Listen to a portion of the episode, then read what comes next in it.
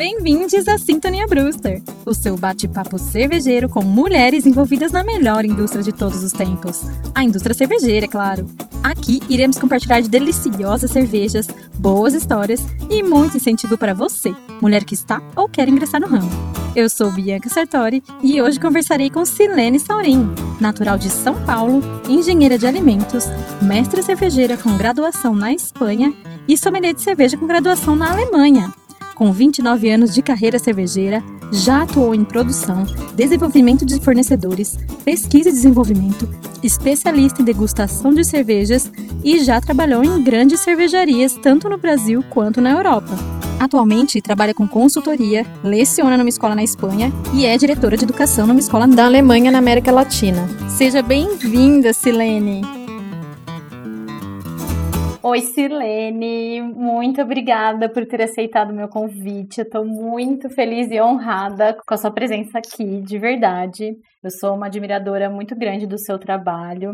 Embora eu esteja ainda iniciando meu conhecimento cervejeiro e eu conheci você recentemente, o ano passado, através do Beer Summit que eu participei, e eu fiquei de queixo caído com as suas falas e com as suas palavras e fui procurar mais sobre você na internet, enfim, e encontrei coisas maravilhosas. Eu fiquei assim encantada. Eu falei, eu preciso conversar com essa mulher, pelo amor de Deus.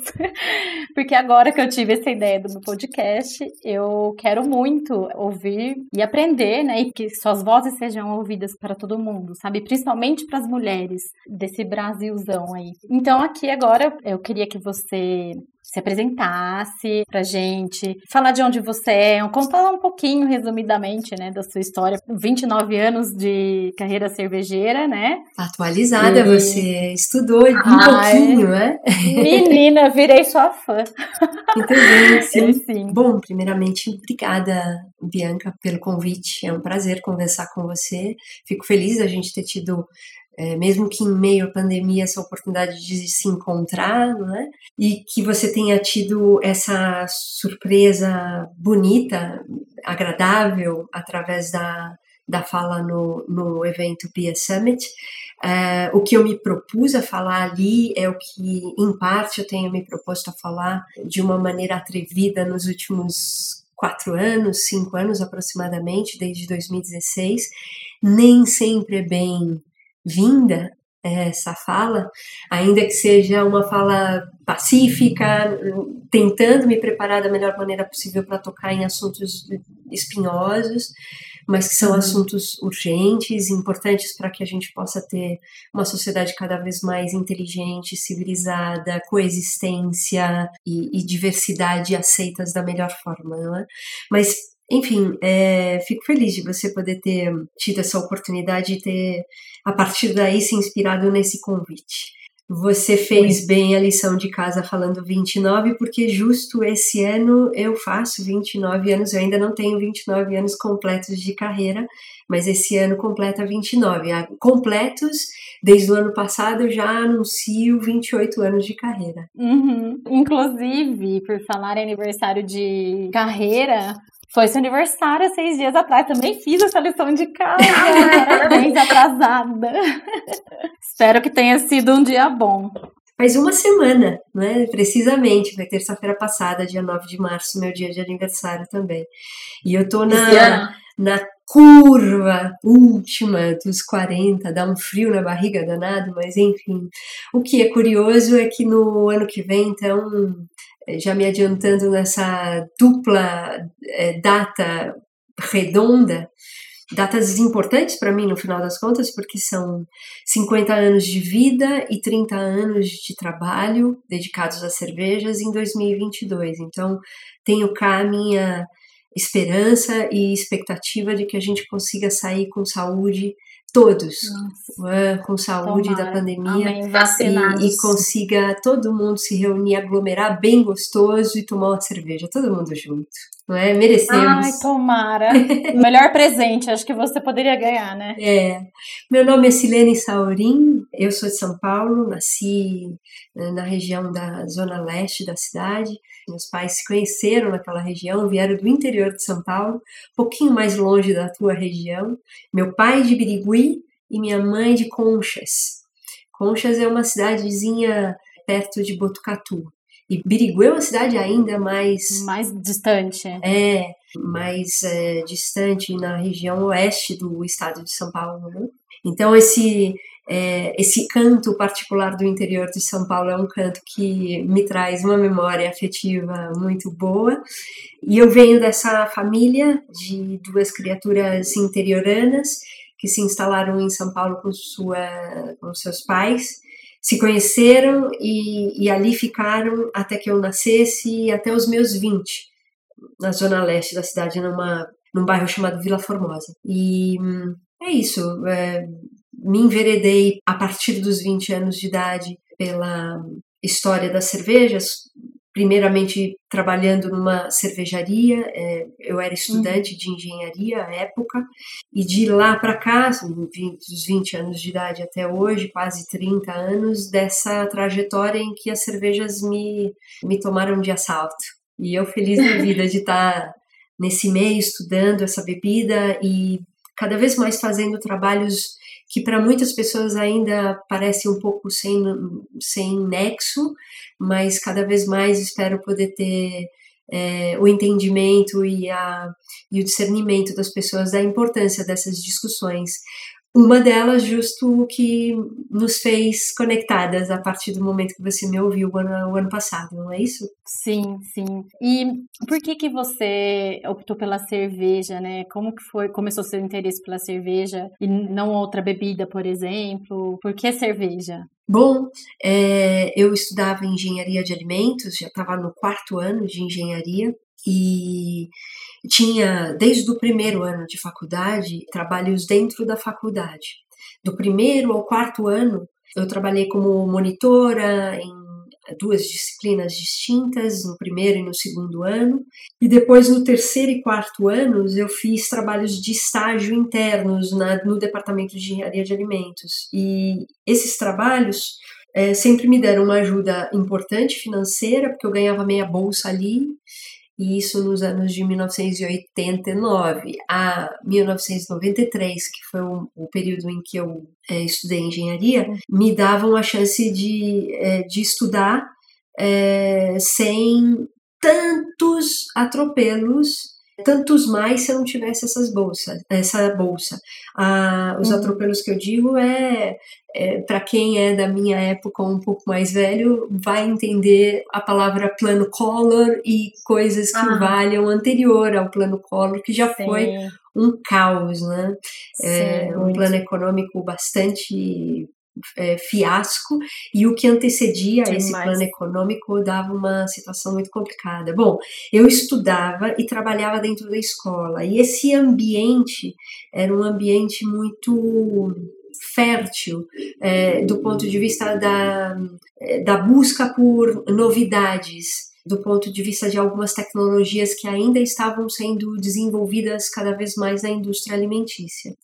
Eu não, uhum. nesse primeiro momento, tive contato com bebidas é, de uma maneira geral ou produtos é, fermentados, alimentos fermentados de uma maneira geral, mas teve um momento, especialmente no final do terceiro ano, quarto anos, em que eu estudava tecnologia, ciência e tecnologia de fermentações na faculdade, na parte teórica, e aplicava parte dessas teorias na prática num trecho dos meu, do meu estágio na escola.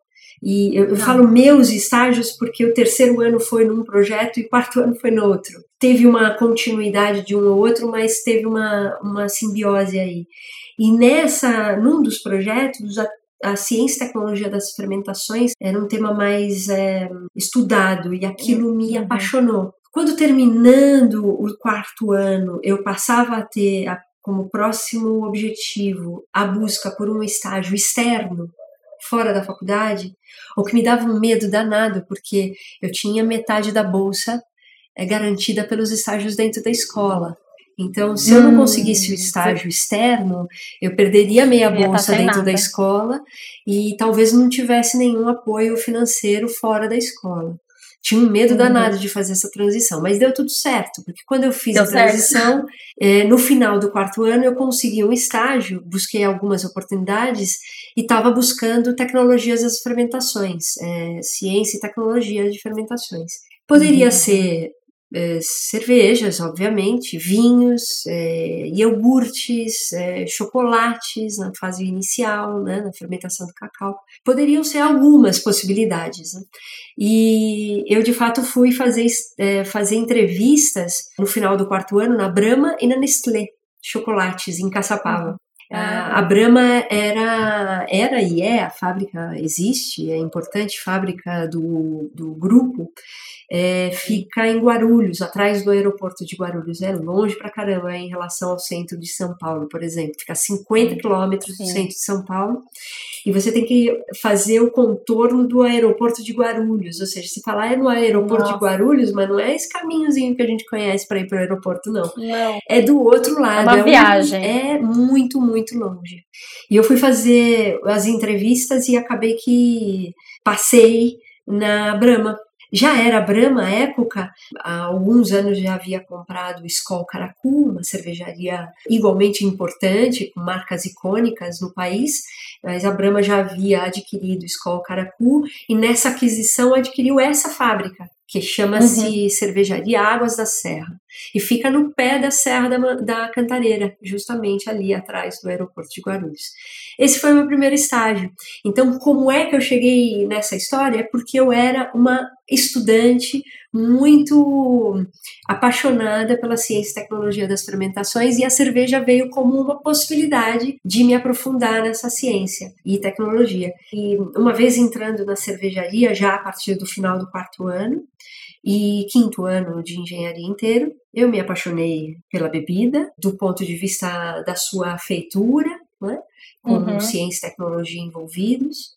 Eu me apaixonei pela dinâmica da cervejaria e todas as fases. Já era uma cervejaria já à época muito é, moderna. Ela segue é, sendo moderna até hoje, frente a Sim. outras tantas tanto que ela existe até hoje, não é? Quando uhum. claramente você percebe uma, uma cervejaria que tem uma, um grande grupo, que tem uma planta cervejeira de mais de 30 anos, se ela não tem equipamentos muito moderno, se ela traz certo, certo obsoleto, ela facilmente é dirigida ao encerramento, não é? É desviado produção para outras fábricas mais modernas e aquela fábrica está fadada ao encerramento de atividades em algum momento. E para vocês terem uma ideia, não é o caso da Águas da Serra. A Águas da Serra já era uma planta bastante moderna à época e segue sendo modernizada até hoje. Pois eu comecei a trabalhar ali. E fui de ponta a ponta, Entendi. desde o tratamento de águas, para dizer uhum. das etapas do processo de produção de cervejas, realmente do primeiro ponto a ser trabalhado para a produção de cervejas, que é o entendimento da qualidade e quantidade é, e oferta de água. Então, desde o tratamento de águas, a gente chama de ETA, é, estação ETA. de tratamento de água, até o ETI, que é a estação de tratamento de efluentes, de resíduos da cervejaria. Então eu fui de ponta a ponta mesmo, né? A estação de tratamento de efluentes da Águas da Serra, por exemplo, assim como muitas fábricas de cerveja, tem de ter um sistema bastante imponente, né, do tratamento de águas para devolver para a natureza uma água 99,95% de pureza. E não é uma coisa muito fácil quando a gente tem uma carga orgânica muito grande, como é o caso de uma cervejaria, né? por exemplo. Exatamente. É... É, é, eu realmente me apaixonei por, pelo todo e pela oportunidade de ter corrido tudo isso. Bom, e para terminar, talvez dizer que é, o que foi o motivo derradeiro para eu me manter ali definitivamente até os dias de hoje foi o desafio é, que algumas pessoas me impuseram, me impuseram quando me colocaram a ideia de que eu ali talvez não, não pudesse ser. Por quê? É, a gente sabe muito bem por quê, não é? é mulheres Sim. eram bastante não muito bem-vindas nessa época em fábricas de produção uhum. de cervejas. E eu diria fábricas de uma maneira geral, obviamente com algumas raras exceções, mas todo o ambiente público, né? O trabalho da mulher no, no espaço público sempre foi uma grande luta, né? Sim. Especialmente no ambiente de produção de cervejas, que é erroneamente colocado como um ambiente para homens, é, sempre foi uma uhum. grande, um grande desafio. Então, quando eu entrei na cervejaria como estagiária, em 1992, eu entrei com essa frase vindo colada em mim logo depois que eu botava o pé dentro da fábrica. Ah, você ainda está aqui? Você não desistiu ainda? E era, eram desafios diários de, de. Era a única mulher lá ou não? Naquele momento, sim. Era a única estagiária e não existiam trainees cervejeiros do gênero feminino, não existiam cervejeiras, mestres cervejeiras é, na fábrica. Uhum. Um pouco tempo depois, é, existiu uma mestre cervejeira, de fato. É, no meu final de estágio, eu já estava no quinto ano, praticamente me formando, é, chegou a, a, atuar uma mestre cervejeira na fábrica Águas da Serra, Maria de Fátima, não me, nunca vou me esquecer do nome dela. Ela foi uma referência num primeiro momento para mim, me deu muita esperança de que eu pudesse entrar para ser candidata de trainee para ser trainee. Sim, processo seletivo. Processo seletivo, isso mesmo. Uhum. E eu estava com muita esperança de que eu pudesse ingressar ao processo seletivo, pós-formada, logo naquela sequência. Sim. Mas para você ter uma ideia, eu não fui aprovada por exatamente esse motivo que a gente ah, bem colocou. E a Maria de Fátima, é, alguns anos depois, desistiu de trabalhar em cervejaria e foi usado seus conhecimentos de ciência e tecnologia cervejeira, que eram conhecimentos mais amplos ligados à ciência e tecnologia de fermentações numa fábrica de iogurtes na Danone. Não acredito. É, ela deixou de ser mestre cervejeira porque ela não aguentou. Em algum momento ela disse: Não, eu tô sofrendo demais aqui, vou pular fora, estão me valorizando muito mais em outro lugar. E assim foram muitas mulheres passando por, sim, por, pelo, por esse caminho. Muitas mulheres que não aguentaram o tranco, não. E são poucas as que se sustentaram como, como eu, até, sinceramente, da minha geração são pouquíssimas. Eu conheço algumas outras, poucas mulheres que fizeram um curso mais ou menos na época que eu fiz. Eu fiz um mestrado em Ciência e Tecnologia Cervejeira em 96, 97 e eu conheço algumas pessoas que estudaram mais ou menos nessa época e nenhuma delas se mantém no mercado hoje. Mentira, nenhuma. Nenhuma. Dentre os meninos, muitos deles tampouco se mantiveram porque talvez um, encontraram oportunidades de trabalho melhores em outras indústrias e outros negócios, enfim, a cervejaria não necessariamente é das indústrias de alimentos e das indústrias em geral que paga melhor. Eu ia te perguntar isso. Eu ouvi de uma das pessoas que eu conversei exatamente esse ponto de que cervejarias não, não remuneram bem. Não, não é das indústrias que melhor é, remuneram. E com base nisso, a possibilidade de uma pessoa ter, mulheres e homens, terem outras oportunidades de trabalho melhor remunerados e melhor reconhecidos nos seus conhecimentos era muito grande. Então a evasão, no final das contas, é muito grande também. Isso Mas... sem falar que as cervejarias são é, em vários aspectos, uma indústria bastante dinâmica que, que, do ponto de vista de negócios, passa a ser uma escola para executivos uhum. e gestores Sim. de negócios. Por isso a evasão, mais uma vez explicada. Né? É como você enxerga, por exemplo, nós mulheres hoje em dia na indústria cervejeira, como que estamos caminhando ou ainda há tantas desistências de entrar no mercado ou estar tá no mercado e sair? Como que você vê hoje em dia? É, Bianca, eu vejo muita gente com muita vontade de, de desistir. Eu vira e mexe, eu ouço pessoas é, relatando é, vontades nesse sentido. É, muitas vezes resistem porque existe uma, uma vontade, uma paixão pelo tema e uma resiliência que faz com que a pessoa ainda segure as pontas por um pouco mais de tempo. É, mas, obviamente, quando é, pessoas desistem, é, muitas vezes desistem porque as oportunidades de negócio aparentemente eram pintadas como maiores do que de fato existem, não é? São oportunidades que muitas vezes são pintadas como numerosas, mas que na verdade são escassas, não é? Uhum. E com uma remuneração relativamente baixa, não necessariamente dando conta de, de compromissos financeiros que em média as pessoas podem vir a ter. Então a indústria e a comunidade e os negócios cervejas não são tão, tão endinheirados assim. E, e por parte de mulheres em particular, a desistência, sem dúvida, vem pelos assédios, pelo desconforto vindo de uhum. comportamentos ariscos, desnecessários, que muitas vezes os homens ainda se sentem no direito de fazer. E é uma pena. É uma pena, porque Sim. isso para mim é, não é nem uma questão justificada por geração, que é muito o meu caso. Né? Eu, desde os 20 anos de idade, trabalhando é, nessa comunidade, já vi muita coisa, já passei por muita coisa, já ouvi muita coisa, absurdos de colocar qualquer um de cabelo em pé. Né? E mesmo assim, entra ano e sai ano, é, justificar que homens à minha época, que hoje têm a minha idade, com 50 anos de idade aproximadamente ou mais, sejam assim grosseiros porque é uma questão tradicional de geração não se justifica, porque vamos acordar. Claro que não. O mundo mudou. Com certeza. Com e certeza. a gente precisa ser um pouco mais inteligente que isso. E essas novas gerações Igualmente, com esse, essa questão do, do jogo e passagens é, geracionais, ainda insistem nessa, nessa argumentação, que tampouco, obviamente, cabe.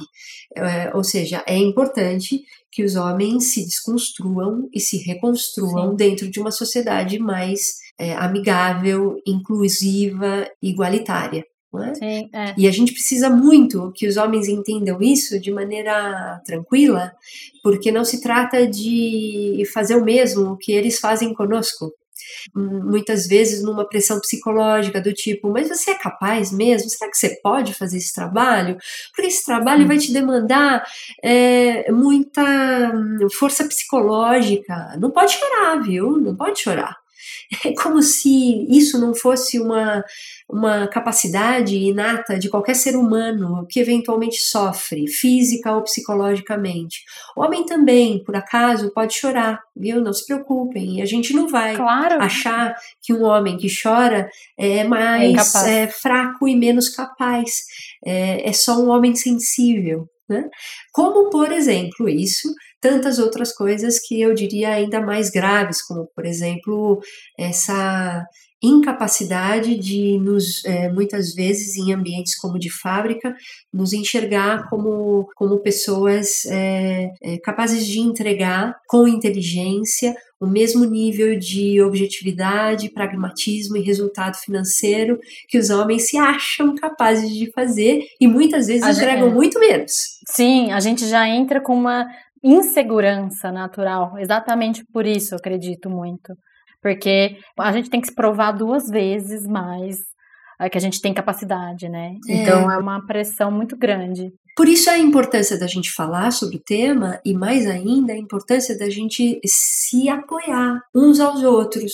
E quando eu falo Sim, isso, concordo. uns aos outros, eu falo com muita clareza que eu estou a incluir os homens. É uma uhum. questão de sororidade, a quem não sabe, é a irmandade entre mulheres, né? uma apoiando a outra, para que a gente tenha forças para encarar essas dificuldades psicológicas que podem vir a existir, mas é cada vez mais procurando agregar os homens, todo mundo sai ganhando como sociedade nisso. É? Então, são os homens entendendo cada vez mais a importância que cada um de nós, homens e mulheres, podemos entregando à sociedade o que nos parece mais é, produtivos. Eu vou falar do ponto de vista da, do capitalismo mesmo, porque tem muita gente que só enxerga ah, as coisas sim. dessa maneira, não é? Então tá, se eu tenho paixão por um determinado tema, amo estudar e trabalhar num determinado tema, qualquer que seja o tema, não importa se eu sou homem ou mulher, se eu tenho a chance feliz de fazê-lo e entregá-lo, o meu trabalho vai ser tão mais interessante, tão melhor para a sociedade, todo mundo vai sair Sem ganhando. Dúvida, todo mundo ganha. Agora, não há algo, talvez, penso eu, das coisas mais é, atrozes que, que exista, não é quase algo tão mais agressivo que você enxergar pessoas sendo podadas por vórtex social. Você não pode, você não é, você não está, é só aqui, é isso ou melhor que morra. Tem muita coisa que não só Fora... ligada ao trabalho, ao ser, é. estar, que está associada a essas frases impositivas e que mata muita gente, direta ou indiretamente, imediata ou no tempo. Tem muita gente que é, morre tarde, quer dizer, tem uma vida longa, mas passa a vida inteira infeliz por conta dessas imposições sociais. E é uma tristeza isso. Eu fui uma felizarda por ter encontrado homens e mulheres no meu, no meu trajeto é, que me incentivaram a seguir esse meu sonho, essa minha vontade, esse lugar onde eu me encontrava feliz. Eu gosto de estudar isso, isso me desafia, eu quero estudar mais e não vai ser o fato de encontrar um vórtex social, uma imposição aqui ou ali dizendo você não deveria estar aqui porque cervejaria não é lugar de mulher. Eu escutei algumas vezes isso. E existiam outras pessoas que falariam então, não escute isso, vá em frente, não é isso que você quer? Vá em frente. E que me deram muitos apoios. Homens e mulheres me deram apoios, assim como homens e mulheres me desencorajavam de forma ignorante eu fui uma afortunada de ter pessoas que me botaram para frente e com a minha própria força, obviamente, e com a minha determinação, eu toquei a ficha. É, costumo brincar com o transgredir para transcender. E é assim, eu ah. saí transgredindo a beça. Demais mesmo, você é uma inspiração para nós mulheres. Eu vejo você muito assim. É, mas você teve algum momento nessa pressão né, social que chegou a cogitar desistir? Ô, Bianca, algumas vezes. Algumas é. vezes. Eu falo é, tranquilamente de dois, dois momentos diferentes, no tempo e no espaço bem separados, digamos, bem no começo da carreira em que a vontade era realmente buscar outra coisa, mas eu estava tão empenhada em trabalhar nessa área que eu resolvi encarar os desafios e, e tentar mais um pouquinho. E deu certo. Mas a primeira Nossa, delas foi quando eu recebi esse não categórico na Águas da Serra, esse meu primeiro trabalho, estágio, quando eu estava já formada logo no, em janeiro de 1994, já engenheira formada, com diploma na mão, feliz da vida, eu já poderia entregar o diploma e para a cervejaria e falar, ah, então agora eu posso me candidatar Trabalhar, no né? processo seletivo. E eu fui barrada ali por uma questão de gênero, claramente, não foi nem velado, foi dito às claras. Aquilo foi um balde tremendo de água fria. Eu fiquei muito consternada e voltei para casa chorando e passei pelo menos uma semana chorando muito, é, sem entender muito bem como eu poderia contornar aquilo. Eu demorei um tempo até me restabelecer, digo um tempo, uma semana, até que eu conversei com os meus pais, me davam muita força, as minhas irmãs mais novas eram menores, mas também me davam força, bonitinhas, meio, um monte de beijinhos e isso e aquilo, você vai conseguir. E eu mandei o meu currículo para várias outras, várias, nem tantas, mas tantas outras cervejarias grande porte que existiam na época. Bom, eu estou falando de 1994. Então, digamos certo. que eu tinha acabado de receber um não categórico da Brahma na época. Uhum. Existia naquela época Antártica, Kaiser e Skin Cariol. Uhum. Ponto. Ponto. é, ponto. Era o que tinha. Eu mandei certo. o meu currículo por pra carta, né? Papel impresso, carta timbrada, correios, mandei o meu currículo para todas essas Três, Antártica, Kaiser e Skincariol. Dei um tempinho até que pudessem receber, tinha já aquela aviso de recebimento, não é? E eu recebi o, é, a informação de que eu, a minha carta já tinha chegado e tudo mais, dei mais um tempinho e liguei. Eu recebi porta na cara pelo telefone na Antártica, não quiseram nem me receber ali para fazer uma entrevista nem nada. Na Skin Cariol disseram que não tinha abertura para contratação de mulheres nessa área e na Kaiser não tinha vaga. Então não tinha, não tinha por onde. Meu Deus, desesperador. É, e aí eu falei, caramba, então não tem muita chance mesmo de eu continuar nessa área. Mas olha que coisa, Sim. nascia uma cervejaria naquela época. Em 1994 nasceu uma cervejaria chamada Cervejaria Petrópolis, que por acaso cresceu hum, muitíssimo e que produz Itaipava das suas principais, se não a sua principal marca hoje. Itaipava não uhum. existia nessa época. Itaipava como marca nasceu naquele ano de 1994, um pouquinho mais adiante. Depois que eu mandando o meu currículo para lá, eu mandei, isso era sei lá, acho que era março, abril, eu consegui um envio de currículo para a cervejaria Petrópolis, que ainda estava em terraplanagem. A cervejaria não tinha Sim. sido nem levantada ainda.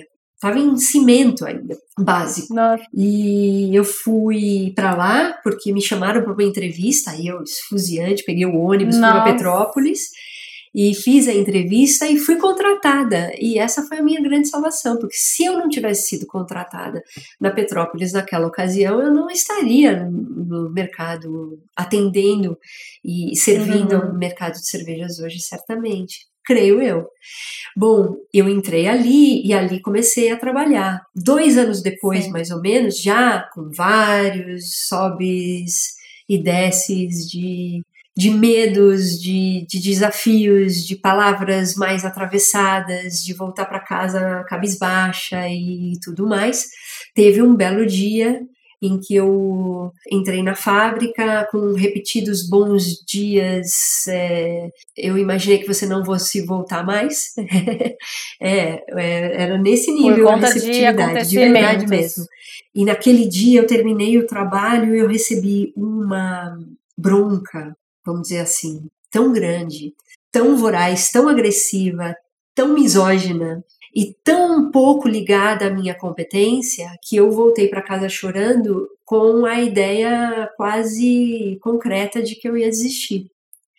Só que na época eu namorava um cara que estava muito convencido de que essa era a área que eu devia trabalhar, porque ele via brilho nos olhos. Ele e eu já tinha o sonho de ir para fora do Brasil estudar ciência e tecnologia cervejeira e estava em plena temporada de guardar dinheiro, porque eu já tinha recebido a mensagem, notícia na cervejaria, e normalmente as cervejarias bancam os seus talentos para fazer o curso lá fora de ciência e tecnologia cervejeira, Sim. por exemplo. E eu já tinha recebido a notícia na Petrópolis de que eu não receberia esse apoio. Ponto. Mentira! É. Então, é, embora eu não tivesse esse encorajamento e esse apoio da cervejaria, eu já estava decidida de que eu ia trabalhar, guardar tudo que eu pudesse guardar de dinheiro e. E é por conta própria. O plano real já existia, isso me dava um pouquinho mais Ajudou. de estabilidade e possibilidade de planejamento financeiro. E aí eu comecei a guardar dinheiro. E já estava rolando esse momento em que eu guardava dinheiro fortemente e, e tinha tomado algumas decisões muito importantes para conseguir guardar mais dinheiro ainda, me me limitei em algumas coisas muito muito importantes, inclusive como por exemplo morar. Né? Eu saí de uma moradia muito confortável, onde eu tinha minha privacidade num canto muito bonito, pequeno, mais digno, bonito e privativo, para morar numa casa com 25 homens, que era bancado pela cervejaria e que ali eu não teria um aluguel para pagar e, portanto, ia ser muito interessante do ponto de vista financeiro. Eu encarei essa história e não foi exatamente muito fácil. Com certeza não. Mas eu consegui. Eu tava nessa fase de guardar dinheiro e tal. E ele entendendo que eu tava muito empenhada, ele não me deixou desistir naquele dia. Mas por um, esse dia do estágio, perdido, né, e, da, e do não, e esse dia em que eu recebi uma bronca tão grande, injustificável bronca, assim, num nível desnecessário, e me deixou muito mal, e eu quase desisti. Mas não desisti, não. Não, graças a Deus você não desistiu. Volto a dizer, por mim, pela força minha, mas muito Sim. também pela força de pessoas queridas do meu entorno à época. Né? E a gente vive assim, não é? Com as forças que a gente Sim, tem sempre. de pessoas no nosso entorno. É sempre assim. É, a gente é muito importante. Só. E a gente não é, é sozinho, qualquer coisa. Não. E, e, você acabou, né, indo fazer seu mestrado, seu, seus estudos, seu mestrado, né? Tanto você virou mestre cervejeira lá na, foi na Espanha, certo? É, eu fiz na Universidade Politécnica de Madrid. Foram quantos anos? Foram, foram 18 meses, um ano e meio entre Legal. o curso e o estágio depois do curso. Ainda ali, eu fiz um estágio numa, cerve numa cervejaria chamada Mal, cerveceria Mal. Uhum. À época, em 1997, já, é, Mal é, já era uma grande cervejaria, das maiores da Espanha, mas não como hoje, ainda maior, numa fusão que pouco tempo depois ocorreu no que todo mundo conhece hoje como cerveceria Mal San Miguel né? É Mal uhum, se sim. juntou a São Miguel, como nas inúmeras fusões do começo do século XXI, né? que a gente sim. vê em várias indústrias, inclusive na indústria cervejeira. Pois eu fiz um estágio na Mal e foi uma tentativa de ficar pela Espanha. Se eu tivesse conseguido trabalho ali, eu teria ficado na Espanha. É bem possível que eu, ter, que eu tivesse ficado por lá porque as oportunidades de trabalho poderiam ser mais interessantes lá que aqui no Brasil a ocasião. Sim. Ocorre que eu recebi um não lá também, pelas mesmas razões das anteriores. Ai, meu Deus, é, é, é mundial, né? É, já tinha, já tinha se passado cinco anos, mas a, a roda não tinha girado nem um quarto ainda. Era bem difícil lá também. Eu vi um vídeo exatamente seu hoje, que você conta que você resolveu voltar para o Brasil. E aí você foi mais para a área da educação, né? Também. Eu, não, não nessa época. Você tentou fazer Quando eu voltei para o Brasil, curiosamente, em 1997, eu voltei para o Brasil sem trabalho, porque eu não tinha o compromisso com a Petrópolis, empresa para a qual eu trabalhava antes de ir. É, como eles não uhum. me ajudaram. Você pediu demissão e foi. É, e não tinha vínculo empregatício. Né? É, então, quando eu voltei, eu estava desempregada, precisava procurar trabalho, e nessa busca, alguns amigos que estudaram comigo ali, que brasileiros também foram, todos meninos, talvez é, dispensável dizer, todos os homens não, foram bancados pela é... Brahma à época, e quando retornaram, retornaram me apresentando para o chefe de treinamento deles e falando, olha, ela voltou, acabou de voltar, estava na nossa turma e tudo bem, é uma boa aluna, poderia estar tá procurando trabalho, poderia ser absorvida de repente. E eu fui absorvida pela Brahma. Pasme, de novo voltei para Brahma. depois que eu fiz o curso e banquei a mim mesma. Bastante conveniente para a companhia, certo? Excelente. Mas é isso, é, é assim a vida, não é? é? De um lado, foi interessante perceber de um lado, que é o lado deles, né, da, do lado da cervejaria, talvez foi interessante para eles perceberem o quanto eu realmente estava empenhada, porque ela não desistiu, apesar dos não, né, ali eu estava. É, que é novamente que a gente enxerga, né? Tendo que mostrar mais de uma vez, duas, três, quatro vezes que a gente é capaz, que é uma boa aquisição. É. é. muito difícil. E o projeto de educação, que é mais recente, que você me pergunta, é um projeto bastante mais é, nos últimos 12 é, anos. e 12 uhum. anos já é uhum. muita coisa, mas perto de uma pessoa que tem quase 30 de carreira, 12 anos é só um terço da história. Então eu sim, conto é. rapidinho. Quando eu voltei para Brahma, depois da Espanha, eu fiquei ainda um ano e meio, mais ou menos, na Brahma, trabalhando numa fábrica de Jacareí. Quem tem o hábito de fazer a estrada Dutra, passando Sim. por Jacareí, São José dos Campos, é, justamente na, perto da entrada de Jacareí, tem a fábrica da Kaiser, que hoje é Heineken, de um lado uhum. e estrada dentro do outro lado é a Brama. A Brama um pouco mais para dentro na serra do Japi. Era lá. Era lá. E ali eu trabalhei mais um ano e meio. Bom, nesse intervalo eu tive a oportunidade ainda de me aprofundar nos, nas operações de fábrica e tinha oportunidade, tive a oportunidade de trabalhar com muitas pessoas dentro é, das dinâmicas de produção de cervejas. Então, Ai, eu era legal. de fato mestre cervejeiro naquele momento, produzindo cervejas em fábrica. Foi muito interessante, muito é, tecnicamente muito importante. Mais uma vez cheio de desafios, era eu a única mulher mestre cervejeira e única mulher do chão de fábrica produzindo cervejas. Era a única mulher.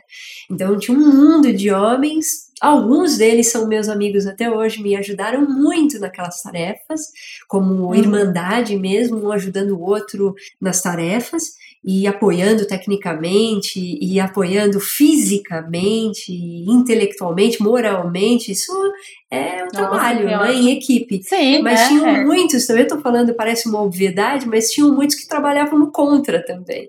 E muitos que não queriam Imagina. muito, não estavam muito afim de me ver ali. Não deu muito certo a minha Se estada sentiam ali. ameaçados. Hum. É engraçado, porque é isso, me parece, Bianca. Tem um é. recalque aí, né? Porque é, como existe um, uma sociedade que favorece muito a presença de homens, mesmo que sem mostrar muito trabalho, só pelo fato de serem homens já estão lá dentro, porque a sociedade favorece. É fácil. Quando sim. entra uma mulher que de repente mostra um pouco mais de trabalho, não necessariamente é só isso. É? Porque pode ser uma mulher menos competente que o homem, mas muitas vezes são competências pareadas, ou até mesmo uma mulher mais competente, e isso já basta para criar um baita mal-estar e fazer de tudo para que aquela, aquela criatura feminina seja expelida, porque aquilo está tirando o conforto. A oportunidade dele, conforto, exatamente, o status da, também, né? É, e é uma pena, porque se um ajuda o outro, é como eu volto a dizer, naquela fábrica de Jacareí, eu guardo algumas boníssimas amizades até hoje. Alguns ah, deles, ah, inclusive, bom. eu vou citar o Mazeu, Mazeu é, foi cervejeiro técnico, cervejeiro prático dos de mão cheia, dos melhores que eu já conheci na vida, e ele era meu cliente, por assim dizer, na cervejaria uhum. Jacareí. Por quê?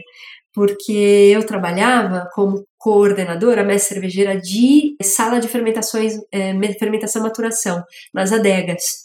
E a gente uhum. entregava cervejas maturadas para filtração, que é o nosso cliente dentro do, da cadeia. E o uhum. Mazeu era cervejeiro prático da filtração. Então ele virava e mexia é, e estava lá conosco fazendo as reuniões para saber quais eram as cervejas que estavam disponíveis para alimentar a sala dele de filtração, é, como é que estavam as cervejas, degustávamos juntos para deliberar e ver se estava bem a cerveja e tudo mais.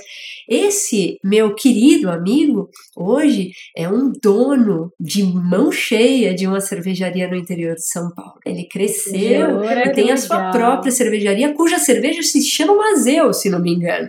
Enfim, é das, das joias que esse processo, esse trabalho me trouxe. Mas também é isso, é, dificuldades, pessoas que não me quiseram ali, e no final das contas, eu saí da Brahma, Jacareí, e fui para a Antártica em São Paulo. Depois de anos, eu voltava para São Paulo, para arquirrival, o que foi muito engraçado, porque muita gente achou ruim, eu fui traidora. Mas como assim, traidora? Ai, eu fui dispensada do outro trabalho. Eu, tô, eu preciso de trabalho. Como assim, traidora? Eu preciso né? trabalhar. É, se a outra cervejaria está me dando uma oportunidade de trabalhar, aliás, bastante melhor, bastante mais interessante naquela altura, eu fui uma afortunada mais uma vez e ganhei um presentão que foi trabalhar no corporativo da Antártica a partir de 1997, 98. Aliás, desculpa, a partir de 1998.